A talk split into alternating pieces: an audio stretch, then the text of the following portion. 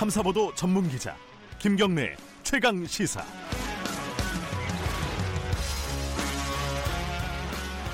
김경래 최강 시사 2부 시작하겠습니다. 아, 어제 문재인 대통령이 국회 인사청문 보고서 없이 어, 박영선, 김현철 두 장관을 임명했습니다. 뭐 강행했다고 표현하는 언론들도 많이 있고요. 뭐 예상대로 어, 자유한국당은 표현이 실제 표현이 이렇습니다. 결사 저항하겠다 이렇게 표현을 했고요. 이제 4월 임시국회가 문을 열었는데 지금 의사 일정 아무것도 지금 합의를 못 하고 있습니다. 이게 다 내년 총선 때문이 아니냐 이런 해석도 있고요. 자 여당이 뭐 여당 야당 다 고민이 많겠죠. 오늘은 여당의 고민을 좀 들어보겠습니다. 더불어민주당 강훈식 전략기획위원장 스튜디오에 나와 계십니다. 안녕하세요. 네, 안녕하십니까 강훈식입니다. 예, 멀진 않지만 그래도 스튜디오에 나와주셔서 감사합니다. 예. 일단 어제 제가 앞에서 말씀드렸듯이 자유한국당이 이 박영선, 김현철 두 장관 임명에 대해서 결사 저항하겠다. 뭐 독재, 독선, 뭐 일방 통행, 뭐 여러 가지 굉장히 뭐 격하다고 할까요? 이런 표현들을 다 썼습니다. 여기에 대해서는 여당 입장은 뭔가요? 근데 제가 좀 도발적인데 예. 김 기자님한테 여쭤보면 예, 왜 하지 말라는 겁니까? 뭐를요?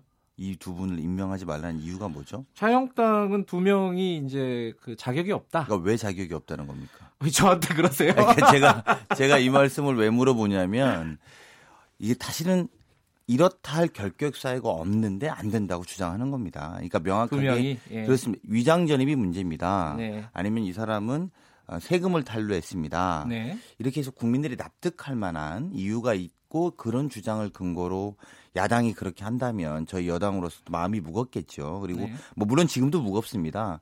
그래서 이제 사실은 이미 그렇게 판단된 두 분, 네. 한 분은 어 지명을 철회했고요. 네. 한 명은 자진 사퇴를 했지 않습니까? 그래서 일곱 분 중에 이미 두 분이 그렇게 된 상태인데 이 두 분들은 저 제가 이렇게 도발적으로 여쭤본 이유는 국민들이 왜 그 사람들이 그만둬야 되는지 모르고 있다라는 겁니다. 그러니까 네. 물론 야당으로서 우리가 이러이러한 게 납득되지 않는다라고 주장은 할 수 있습니다만 네. 국민의 공감이 되어 있는지는 네. 야당도 한번 되물어봐야 된다 이렇게 생각이 듭니다. 뭐 한 두 가지 의문이 남는데요. 예, 네. 이제 두 분에 대한 박영선, 김현철 두 이제 장관이죠. 이제 임명이 됐으니까.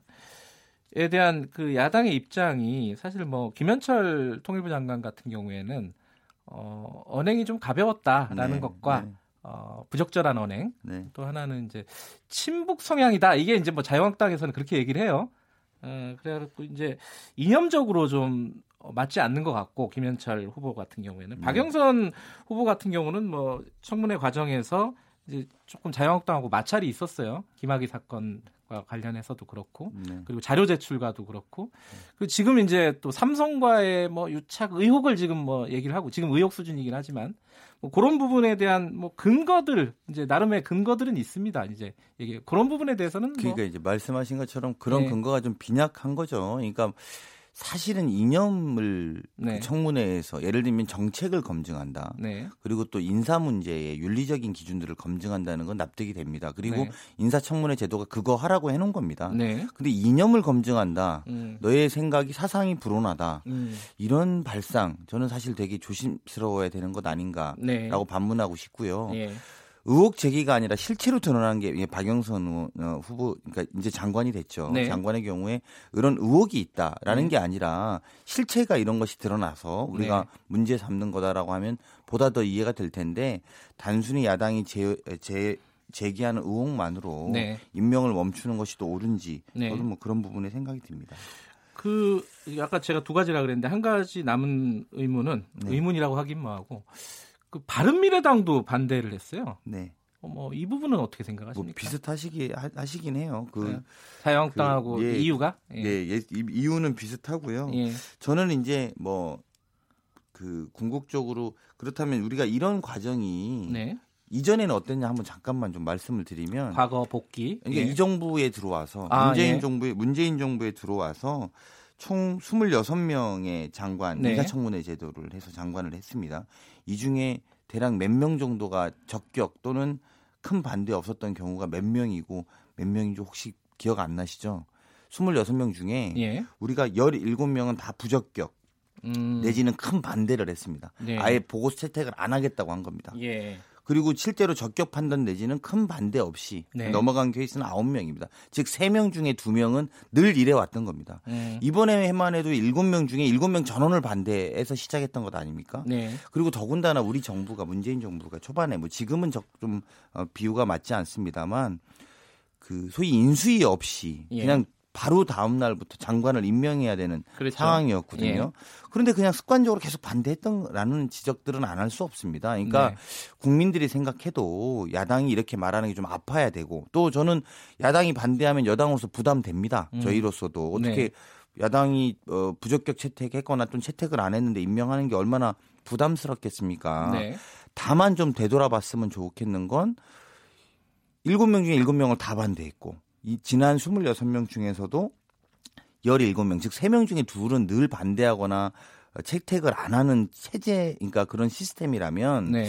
너무 반대를 위한 반대인 음. 건 아닌가라는 걸 되묻 되묻고 싶고요. 네.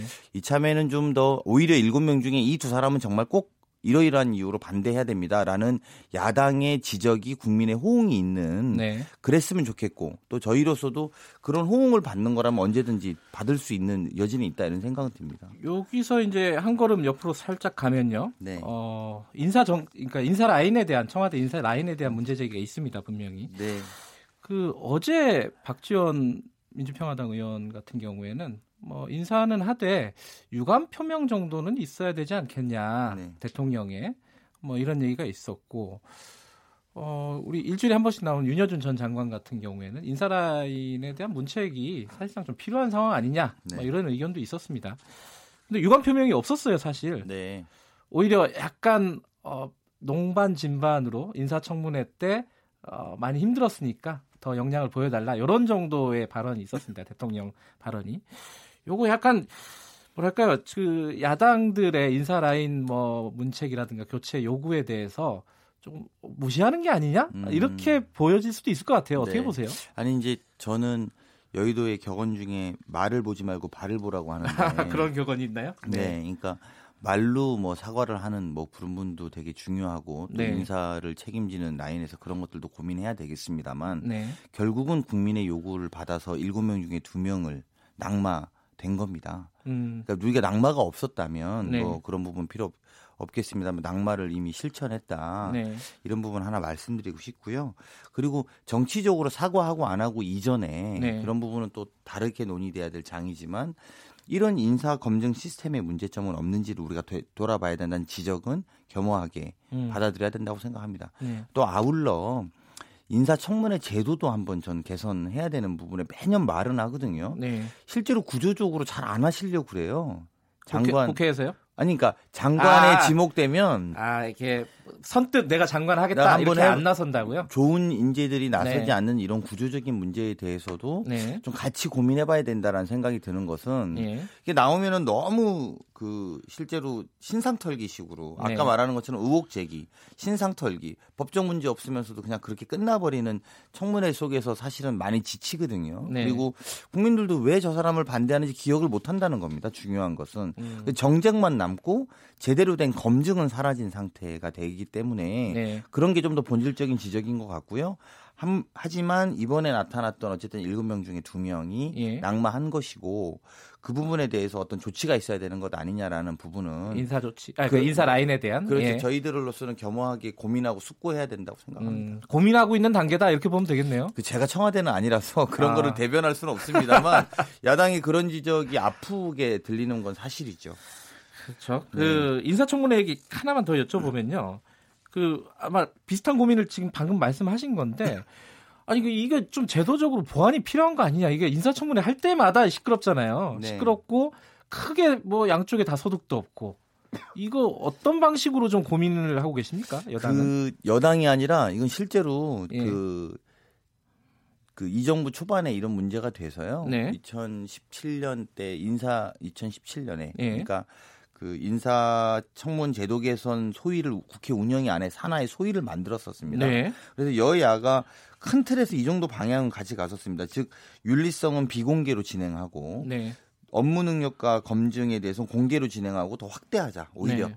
그러니까 그리고 윤리성을 검증하는 데 있어서는 필요하다면 청와대 인사수석을 불러서 그 자료를 같이 놓고 보자 여야가. 음흠. 단 이거는 비공개로 하고 네. 그러니까 정보위가 비공개잖아요. 예. 그래서 개인의 사생활이나 이런 건 지키지만 치, 치, 어, 치열하게 검증하고 음흠. 그 해당 수석까지 불러서 같이 검증하면 더 농도가 짙어지지 않겠습니까? 네. 뭐다 사사시 보되 다만 그런 것들은 비공개로 하고 필요는 여야가 합의된 것만 공개해서 이러이러한 이유로 안 된다라든지 이렇게 해보자는 논의가 실제로 진척이 좀 됐었습니다. 그래요? 예 음. 그리고 정책 능력은 하지만 좀 더 지금 뭐 하루 하는 거에서 이틀이라도 필요하면 늘려서 하자 음. 이런 게 제가 그때 당시에 이 소위의 소위에 위원 들어가셨어요? 예 소위 의 아, 위원 그렇군요. 전하 예. 김경수 의원 전 이제 예. 지금은 지사 음, 지사 신분으로 예. 있는 예.